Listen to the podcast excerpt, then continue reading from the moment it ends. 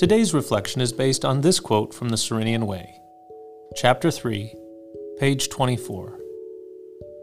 The Cyrenian boasts most gladly of his weakness.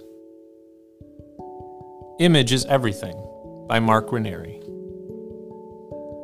What is it that makes us want to project an image of perfection to others? We want to hide our blemishes, imperfections, or anything else that may compromise our carefully constructed image that we have it all together. For some, we are on a quest to eat healthier and make it to the gym more. For others, we spend lots of money on makeup, haircuts, and beauty supplies. Others invest in vitamins and supplements. The photos we take are filtered and staged to make us look better. In short, image is everything.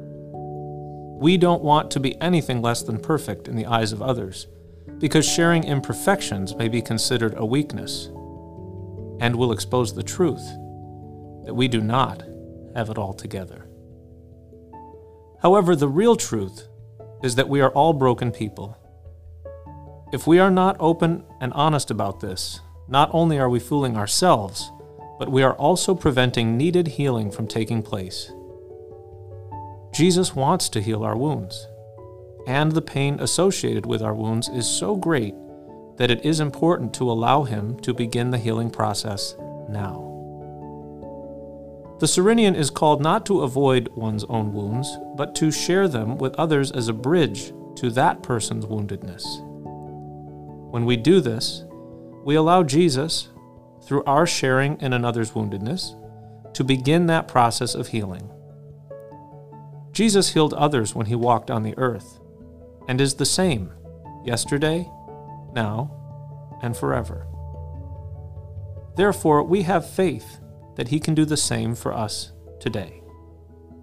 Yes, image is everything, but only when we come to the vital understanding that we are all made in the image and likeness of God.